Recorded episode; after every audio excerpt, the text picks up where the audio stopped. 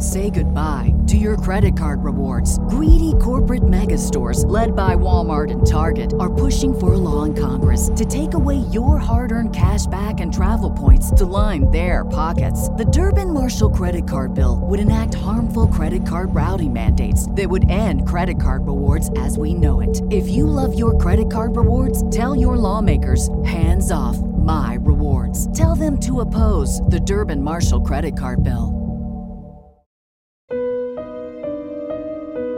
I'm Kathy with a C, And I'm Kathy with a K. and this is Killer Destinations. Today's destination is Baton Rouge, Louisiana. Baton Rouge got its name from a French explorer who led an exploration party up the Mississippi River and saw what has been described as a 30 foot red pole, a baton rouge. Hmm. and it was adorned with fish bones. The explorer later discovered the pole was erected to delineate two different tribal hunting grounds. The city has served as Louisiana's state capital since 1849. Baton Rouge is strategically located on a bluff overlooking the Mississippi River. So, unlike the larger city of New Orleans, a business district was developed that was safe from the annual seasonal flooding the state always experiences.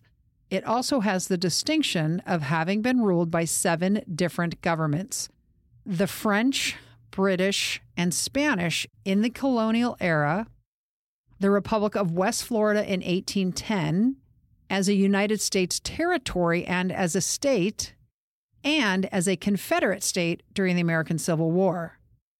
Baton Rouge is now a major industrial, petrochemical, medical, and research center and is the location of Louisiana State University, the largest institution of higher education in the state.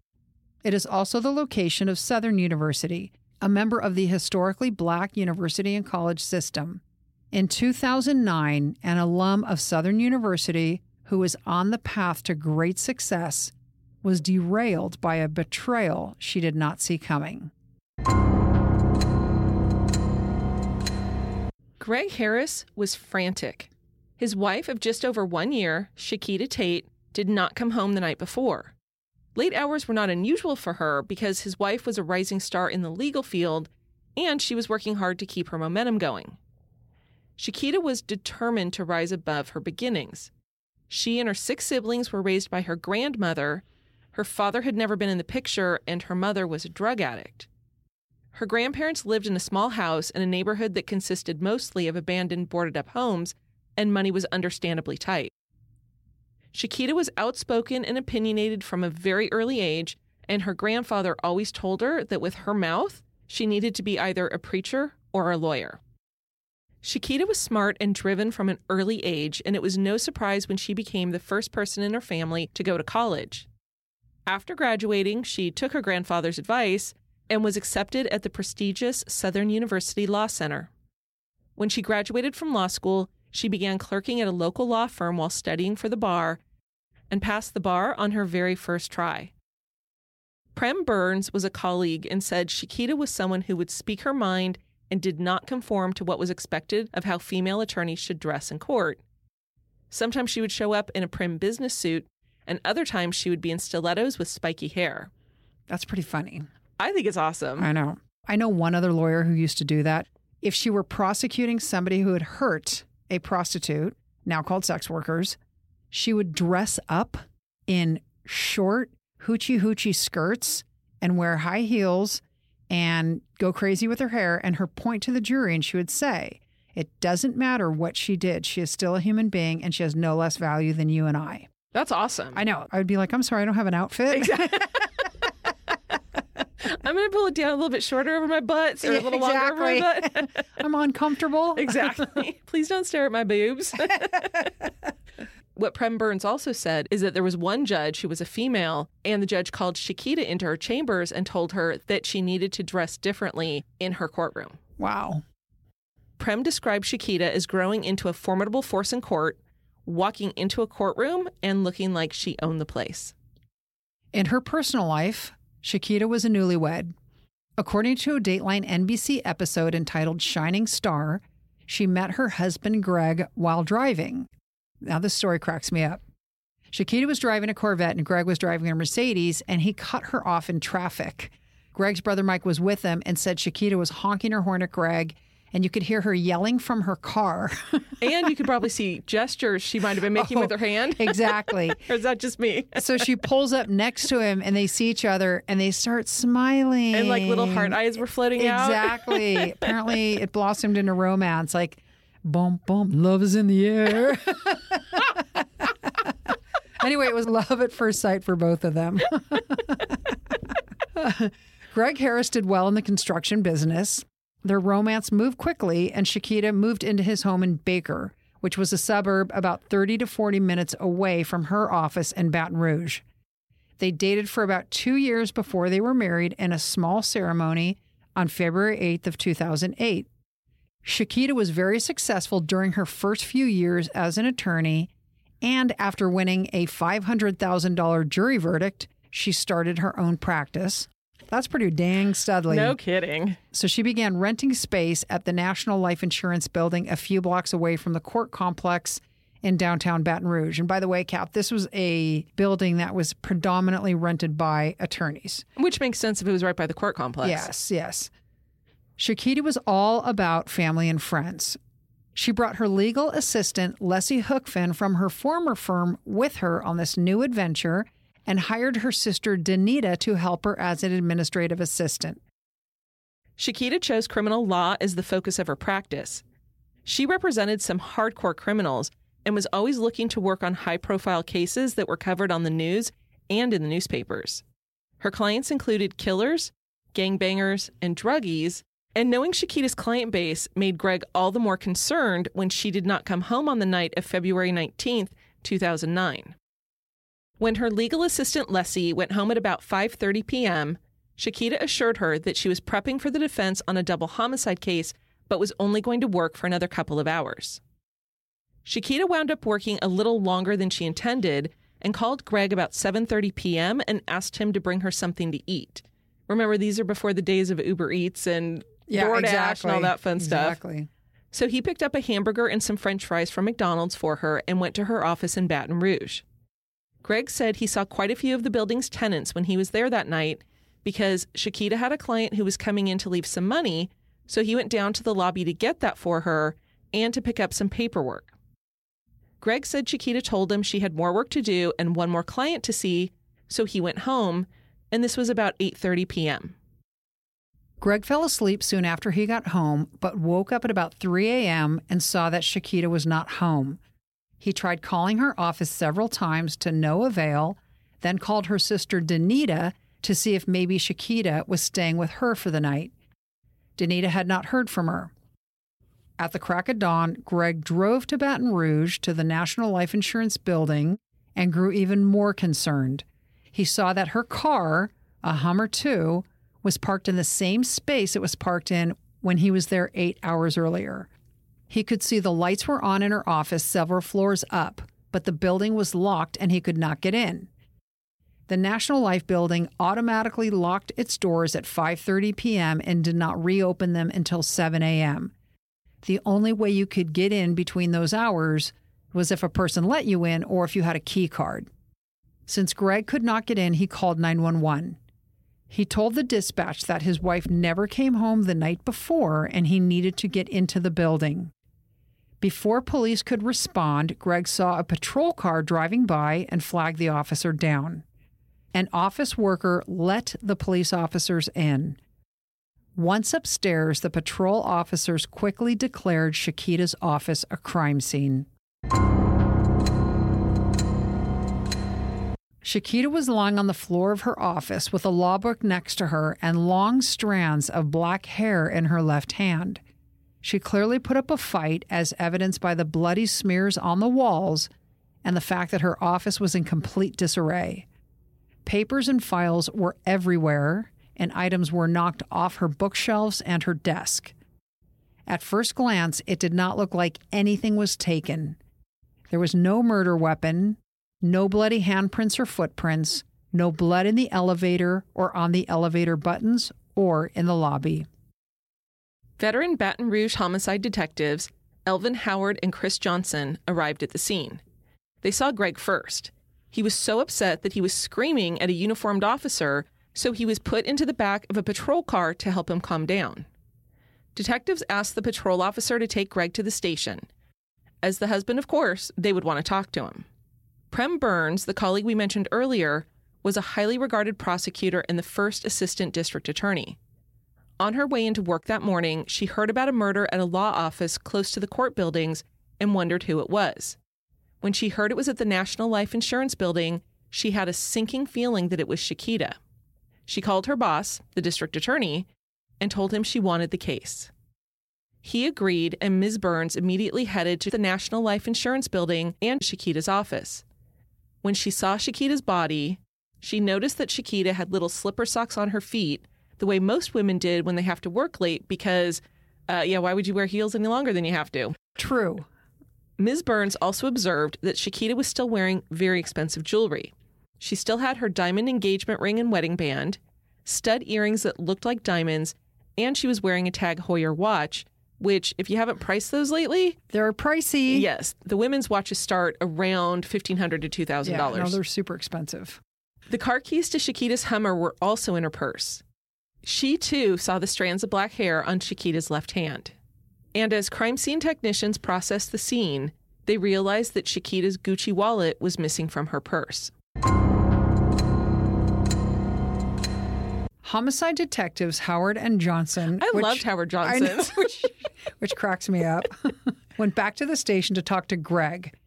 Greg waited in the interrogation room for two hours before the detectives got back to the office. He did not ask for an attorney, and he was forthcoming in answering the detectives' questions after he was Mirandized. Greg offered to allow police to search their home and cars, take swabs, and any other evidence they needed. He said he wanted to do everything he could to help detectives catch his wife's killer. Leslie Hookfin, Chiquita's legal assistant, told investigators Chiquita would notify her if a client would be coming in for a meeting after hours. And Chiquita did not tell Hookfin that any clients were coming in on February 19th. She also told them that there were no client appointments even scheduled for late in the day on February 19th. Hookfin said that when she left the office at 5:30 p.m. that night, Chiquita told her that she would only be there a couple more hours. A few hours after finding Chiquita's body, police got what they hoped was a lead in the case. They received a call from a woman who was driving down Gardere Lane.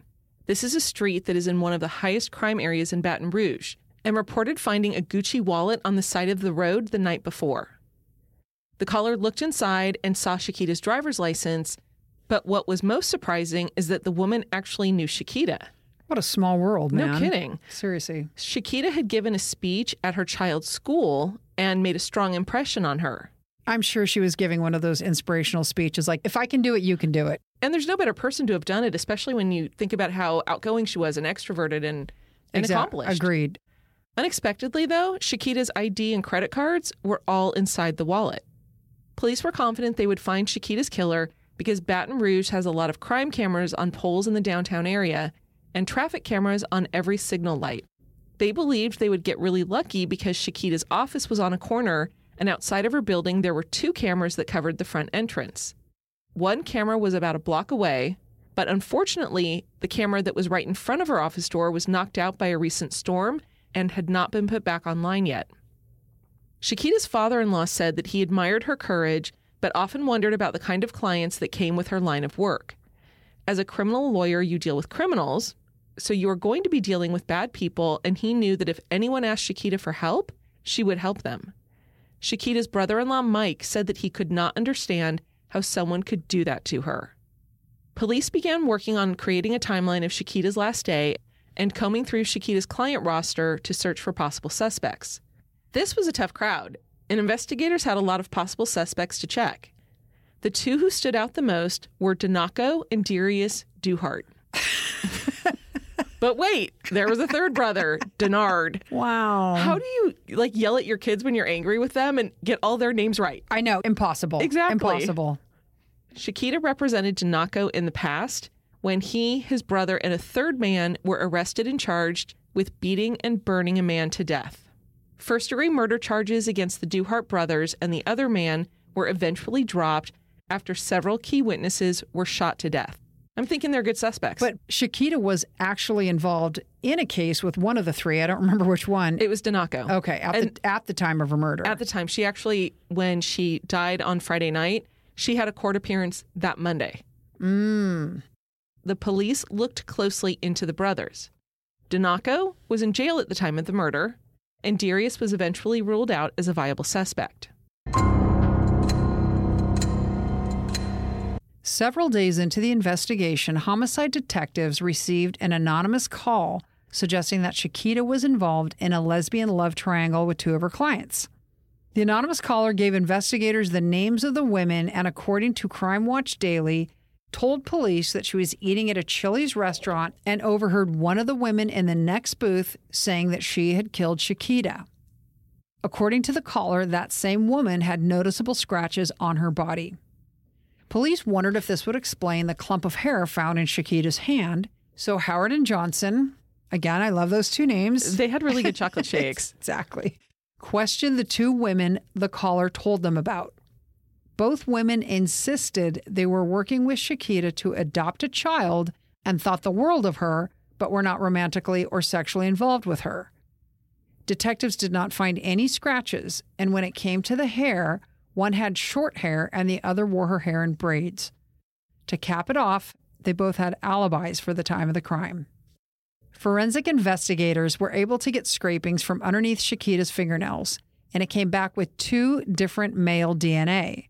One was Greg, and the other was unidentified.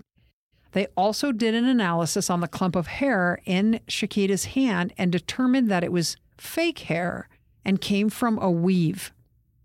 Police began to think that the killer was male, but planted the hair to steer police toward automatically assuming the killer was a woman. This made sense for a number of reasons, especially the fact that if Chiquita grabbed the attacker's hair and was pulling on it, it would likely be clutched tightly in her hand rather than being laid on top of her hand like it was. Also, although anything was possible, detectives believed the scene was too violent for the killer to be a woman. Sexist. This case reminded me of that Johnny Cash song, Big River. Now, won't you bat it down by Baton Rouge, River Queen, roll it on. Now, take that woman on down to New Orleans, New Orleans. Can you picture that Johnny Cash song in your head? I can. Has that been going through your head the whole time we've been doing this? it totally has. And and I couldn't even tell you like the other lines. I just remember that. You know, like- oh. now, I can't top Kathy singing, and so your ears don't bleed. I'm not going to. I think their ears are already bleeding. As police were coming up with scenarios as to who the killer would be, they knew the person was good enough or lucky enough to be able to exit the building without leaving any blood evidence. And despite having committed a brutal attack, the perpetrator was able to focus enough with all of the adrenaline running through their system to leave a clump of hair to hope police focused on only looking for a woman killer. And detectives assumed that leaving the wallet in a high crime area was done knowing that it was very likely that the person who found the wallet on Gardere Lane would try and use the credit cards. And then when police tracked down the video, as they obviously would, of the person who used the credit cards, the investigators would then focus solely on them as the main suspect in Chiquita's murder. When investigators looked into who Chiquita was as a person to see who might want to harm her, they found a woman who was loved, respected, and admired. As a criminal defense attorney, she was at ease in the spotlight, happy to talk to reporters, very extroverted, but she was also down to earth and knew what it was like to come from less fortunate circumstances. But investigators found that with the good came the bad. She's not just like me, who's super awesome and nice and has no bad. She's like Kathy. She was hot tempered and was extremely aggressive. bad influence. Only if it's warranted. Not even then. Uh, seriously. Investigators wondered if Chiquita had maybe pushed someone too hard or too far. Chiquita's sister Danita said she could be sunny one moment and a Gulf Coast storm the next, calling her a force to be reckoned with. Since the anonymous caller about the lesbian love triangle was so insistent, but it had been determined that it was not true, detectives turned their attention to tracking down the anonymous female caller. They traced the call to the town of Denton, Texas, which is just north of Dallas and about 500 miles away from Baton Rouge. Detectives Howard and Johnson drove to Denton to track her down. They went to the address they had for the cell phone, but no one answered, so they called the phone number from which the tip call was made. A young woman answered the phone, but initially said the phone was not hers and belonged to a friend. Detective Howard thought he recognized the voice, so he asked her if she knew Chiquita Tate. The detectives were stunned when the woman said yes. Chiquita was married to her brother Greg. Bonjour, parlez-vous français? Me neither, despite the fact that I paid for it in college, which is why I need Rosetta Stone, and so do you. As you all know, I've used Rosetta Stone in the past for my German, and it's wonderful. And in fact, my niece is going to be studying abroad this fall, and she's going to be using Rosetta Stone so that she can learn the language and have a much more enriching experience while she's abroad. Rosetta Stone has been the trusted expert for 30 years with millions of users and 25 languages offered. And they have speech recognition, which gives you feedback on your pronunciation. They also have two different options available to use it. It's available both on your desktop and through an app. Don't put off learning that language. There's no better time than right now to get started. For a very limited time, Killer Destinations listeners can get Rosetta Stone's lifetime membership for 50% off. Visit rosettastone.com slash today. That's 50% off unlimited access to 25 language courses for the rest of your life. Redeem your 50% off at rosettastone.com slash today today. Say goodbye to your credit card rewards. Greedy corporate mega stores, led by Walmart and Target, are pushing for a law in Congress to take away your hard earned cash back and travel points to line their pockets. The Durbin Marshall credit card bill would enact harmful credit card routing mandates that would end credit card rewards as we know it. If you love your credit card rewards, tell your lawmakers hands off my rewards. Tell them to oppose the Durbin Marshall credit card bill. So now detectives were wondering whether Greg was trying to plant false leads. So they turned the spotlight on him. When they dug a little deeper into Greg's background, they found that six weeks before Greg and Chiquita were to be married in February of 2008, Chiquita called 911 because Greg was hitting her. She said on the call that he was choking her and she thought her arm was broken. When police arrived, Chiquita and Greg accused each other of doing the hitting. They both had red marks and scratches, so both were arrested and charged with domestic violence. Chiquita's charges, however, were dropped. Greg's were not, and he wound up pleading not guilty and was released from jail pending trial. When Greg was initially questioned by the police after Chiquita's death, so that's the next day, he offered to let police search his house and his cars. After detectives heard the 911 call, they decided to take Greg up on this offer. When police searched the house, at first it looked like nothing was amiss. Chiquita's sister had told them that Chiquita was in the process of leaving Greg and had already rented her own apartment, but detectives did not see any boxes being packed or items that had been boxed up to be moved. Once they looked closer, detectives noticed small droplets of blood smeared on the walls, next to the faucets of the bathroom sink, and in the kitchen. They also noticed blood on a Clorox bottle that was on the kitchen counter. DNA analysis showed that the blood on the sink, walls, and Clorox bottle contained a mix of Chiquita's and Greg's DNA. Another very interesting find was a digital audio recorder that detectives found in Greg's closet. It held a recording of Greg and Chiquita having a shouting match, and it sounded like a couple that was splitting up their possessions. So, what this was, it was a very small audio device so it wasn't like some big audio recording setup that he had in a closet or cameras or anything like There's that. There's nothing weird with like holes in the walls that he could record them in bed or anything because Like- that's totally what I thought when I read this. Well, but that's just your closet. Not everybody does that. but no, it was just a small audio recorder, kind of, well, bigger than the tape recorders in the days of yore, but it was just a small audio recorder that had been kind of thrown into the back of the closet. Was there any explanation as to whether this was done on purpose, this recording? Because it's so bizarre to me. Well, Who would record this? There wasn't an explanation of it, but the assumption is it was done on purpose because why would you have that if you weren't doing it intentionally? but who? Well, my guess is it's Chiquita. If I were a gambling woman, I'd say the same thing. But I did not read anything that explained. They had bigger fish to fry. I don't think this was a big part of the evidence. But isn't that it's? it's I do think it's interesting. Yeah. Inside Greg's vehicle, they found safety glasses under the driver's seat. Remember, Greg worked in construction. There was some blood splattered on the lenses, and Greg told police that he cut his finger at work. The company had a requirement that any injury that drew blood on a construction site had to be reported to management, no matter how small the injury. When investigators talked to Greg's supervisors, they said that Greg did not report anything. Detectives also went over Greg's timeline. Where did he go? When did he go? And what did he do? He told police that he went to Baton Rouge to bring Chiquita dinner since she was working late and said he picked up McDonald's. When police verified it, they found that Greg did in fact get food from McDonald's, but he purchased a hamburger and french fries in Baker, where they lived, which, as you may recall, is 30 to 40 minutes away from Chiquita's office. And detectives wondered what man would bring their wife cold fast food when there was a McDonald's three blocks from Chiquita's office.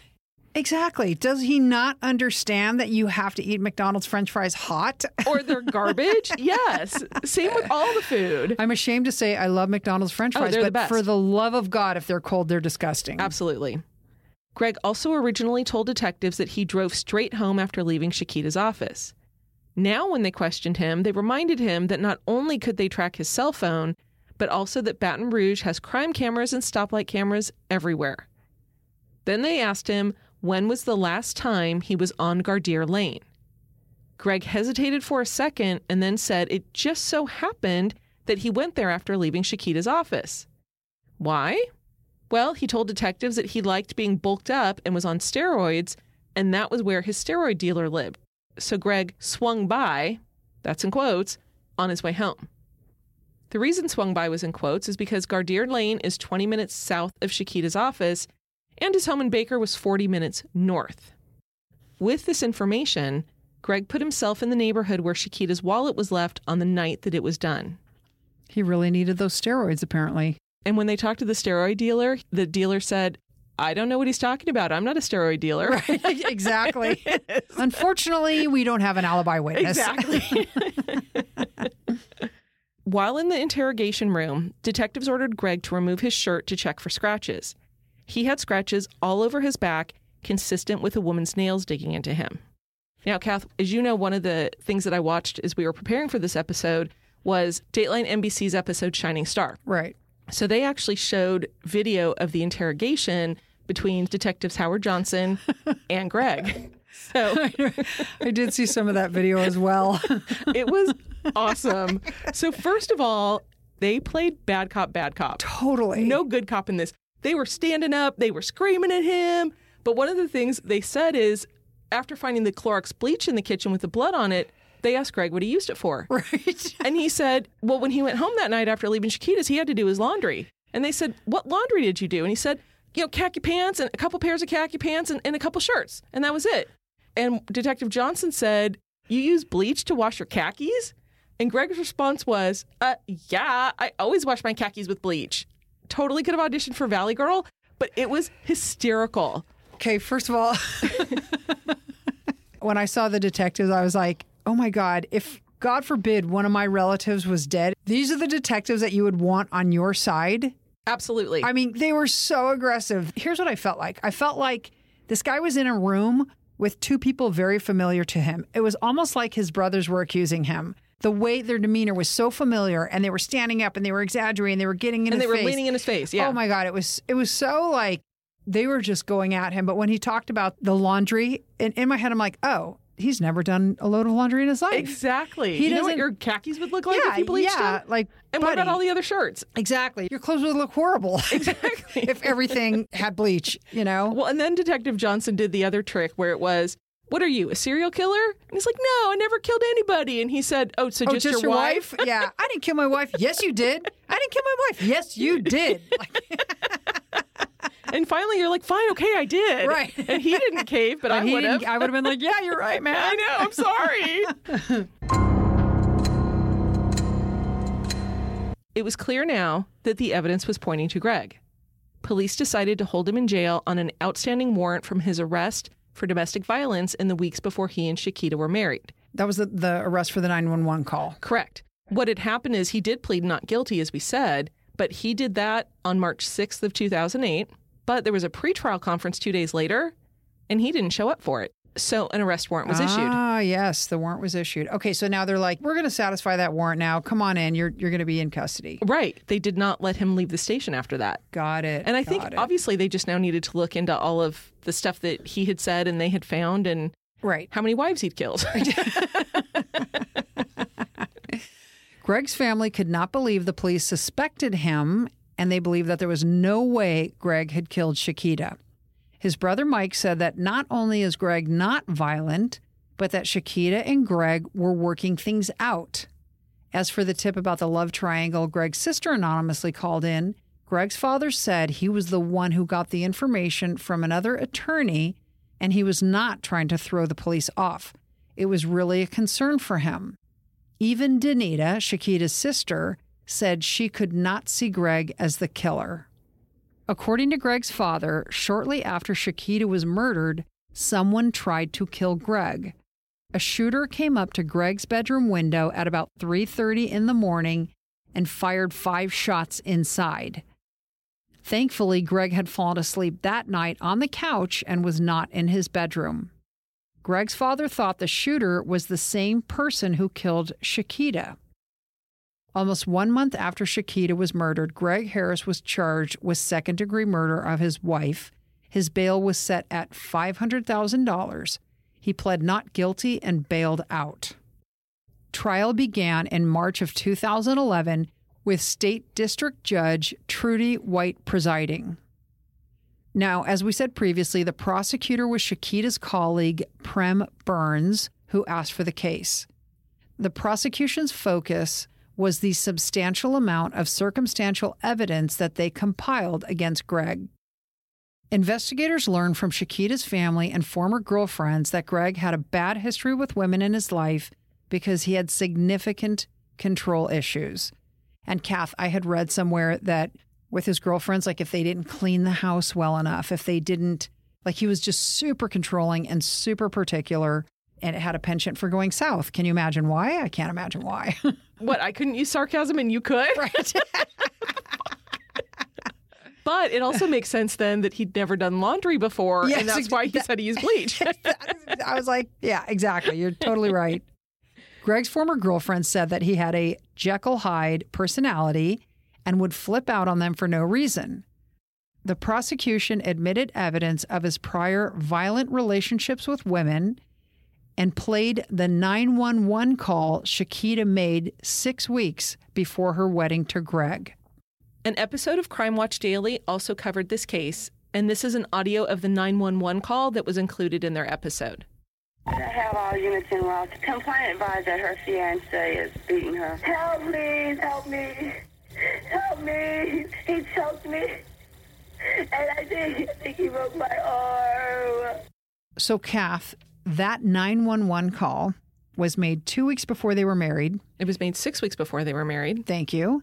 And she was murdered a year after their marriage. Right. At the 11 month mark, she was planning on moving out, right? Right. The prosecution saw that she had rented an apartment in January. Okay. And so the detectives believed that it was the renting of the apartment, which they think was originally hidden from him. Right. There wasn't any evidence of moving. Okay, I see what you're saying. There was no boxes packed. Right. Exactly. And who was it her sister who told the police officers that? It was. Okay. Chiquita's death seemed like a very personal attack. Stabbings are a very personal way to kill someone, and she was not stabbed three or four times. She was stabbed 43 times, and her face was cut repeatedly as if to intentionally disfigure her. That is hatred. Oh, absolutely. This killing was overkill, with some of the stab wounds occurring after her death. This guy was in a rage. Prosecutors also told the jury that Greg was desperate for money. Two weeks before Chiquita was killed, Greg's mortgage loan was placed in default for non payment. The day before Chiquita was killed, Greg asked the executive vice president of the company where he worked for a loan from the company. Greg claimed he needed money to help his brother because his brother was charged with murder. The company refused to give Greg any money due to the economy at the time and because Greg already had an outstanding loan with them. Greg's mother did testify at trial that none of her sons were charged with murder in February 2009. You know, I think that if I were asking for a loan for somebody, I'd come up with something better that, you know, that my brother needs the money because he's charged with murder. I, I would think you could too. I think I could find something better to lie about. And something so easy to find. Yeah, eh, totally. Three months prior, in November of 2008, with Greg at her side, Chiquita purchased a $250,000 life insurance policy, naming Greg as one of the beneficiaries he would receive approximately $60,000 in the event of Chiquita's death. And also, as you'll recall, shortly prior to her death, Chiquita won a $500,000 judgment in one of her civil cases. Now, Kath, I have no idea how they do it in Louisiana, but if that's a personal injury judgment, customarily lawyers get a third to 40%, probably 40% if it went to trial. So he's looking at her take of $200,000 ish and again, I'm not sure if they have community property laws, but if they're married, I know he's thinking, oh, that becomes my money. The prosecution argued that Greg was angry but cool and calculated. They said that Greg brought the hair to the crime scene to plant in her hand. The same calculation was done with dropping Chiquita's wallet on Gardere Lane. Misdirection was Greg's MO. The prosecution also weighed in on the claim that somebody had shot into Greg's bedroom trying to kill him and they said they believe he fired shots into his own bedroom to make it look like he was the target of the actual killer. Also, the camera that was a block from Chiquita's office did not show anyone entering the office after Greg left around 8:30 p.m., and that was admitted at trial. Lance Unglesby was Greg Harris's defense attorney and opened by saying that nothing put Greg at the site of the killing. Police did not find a lot of blood in either his house or his car, arguing that, based on the murder scene, there would have been much more blood found. They also did not find any fingerprints, any blood trails, nor did they find the murder weapon. I know. I'm actually surprised about the fact that there weren't any prints or shoe prints or anything Correct. on the way down. Exactly. Right, right. The defense argued the hair was not a plant, but rather suggested a female killed Chiquita, arguing that the police did not look into that possibility. Between that and the amount of cleanup that would have been required, the defense believed that the murder would have required two people. The defense also said investigators did not look closely enough at Chiquita's client list, nor did they try to determine the unknown male DNA that was found under Chiquita's fingernails. Unglesby said that Denard Duhart, the brother of Donaco and Darius, was the actual perpetrator. Plus, Denard lived by Gardere Lane, where the wallet was found. The trial lasted 16 days. On Saturday, April 9, 2011, after three and a half hours of deliberation, the jury found Greg Harris guilty of manslaughter by a vote of 11 to 1. The prosecution and the defense were stunned because neither side argued for a lesser conviction of manslaughter. The jury said that the reason they decided to convict for manslaughter is they just thought that something happened when Greg was at Chiquita's office that night and something just got out of hand. You know, it was funny, Kath. I was reading an article, and one of the jurors was quoted in a newspaper as saying something like, We believed that she either yelled at him or hit him. And so he did not take the stand in his own defense. And I was blown away when I read that. And basically, it seems to me, and, and I didn't, I don't have all the transcripts, as you know, the jurors did not want him to be convicted of second degree murder, which was the charge against him. So they just found for manslaughter. It's almost like they filled in the blanks and made stuff up. Well, and I was going to say, I don't look at it as an outsider as saying something just happened 43 times with a knife. But yeah. I also don't know what all they were considering. I don't know what was being said in the jury room, so I'm not going to second guess them. But you're like, but I will. but you know, but I'm gonna. but, but on the podcast, I think that's what you all want to hear. you know, but we do know that evidence was admitted about Chiquita's temper. But we also know that as part of the 911 call, when Greg had attacked her, he mm-hmm. had marks on him as well, and we don't know right. and they were both originally arrested. right. Exactly. Yeah. So maybe the jury was just thinking, I, I don't know. Yeah. They, they clearly filled in the blanks about what they thought happened in the office. The sentence for manslaughter was left to the discretion of the judge, with the possible sentence ranging from a few months to 40 years. And you know what's interesting in Louisiana is, and in many places you'll get a, a sentence of like five to ten years or five to life or whatever it is.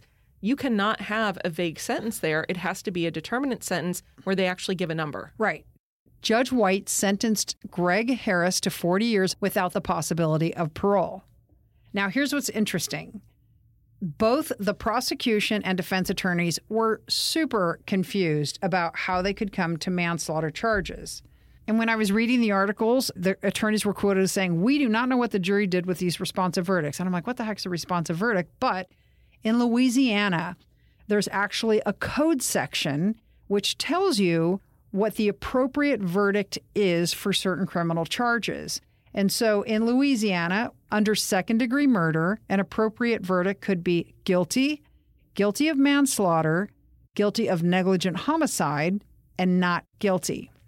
So he was charged with second degree murder. The judge gave jury instructions and included manslaughter, even though both attorneys said to reporters, like, hey, we didn't even talk about manslaughter. You know, I think the defense attorney thought he was going to get off on murder too. I think she believed he was going to be convicted on murder too. But the jury was like, oh, well, we think it was the heat of the moment. And yeah, we get to make the decision. exactly. Well, and not only that, but I was surprised that she gave him the entire 40 years. Yeah. And that's another thing the Court of Appeal said hey, look, you can give 40 years, but on a manslaughter, you have to give the possibility of parole. So the Court of Appeal amended the conviction and basically said, yeah, you get 40 years, but you have the possibility of parole. Assistant District Attorney Prem Burns said with the sentence the judge had given him, he will be an old man and his life will be over by the time he's released. Although she wasn't happy with the manslaughter conviction, Prem Burns said she was happy that she was able to keep her promise to Chiquita. Ms. Burns told Crime Watch Daily that before she left the crime scene that day, she leaned over and whispered to Chiquita, I will make this right for you. I will do everything I can to make this right. Hope you enjoyed it. Thanks for listening.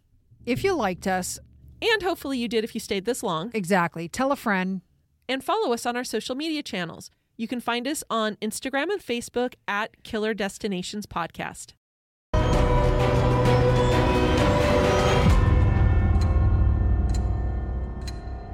Say goodbye to your credit card rewards. Greedy corporate mega stores, led by Walmart and Target, are pushing for a law in Congress to take away your hard earned cash back and travel points to line their pockets. The Durbin Marshall credit card bill would enact harmful credit card routing mandates that would end credit card rewards as we know it. If you love your credit card rewards, tell your lawmakers hands off my rewards. Tell them to oppose the Durbin Marshall credit card bill.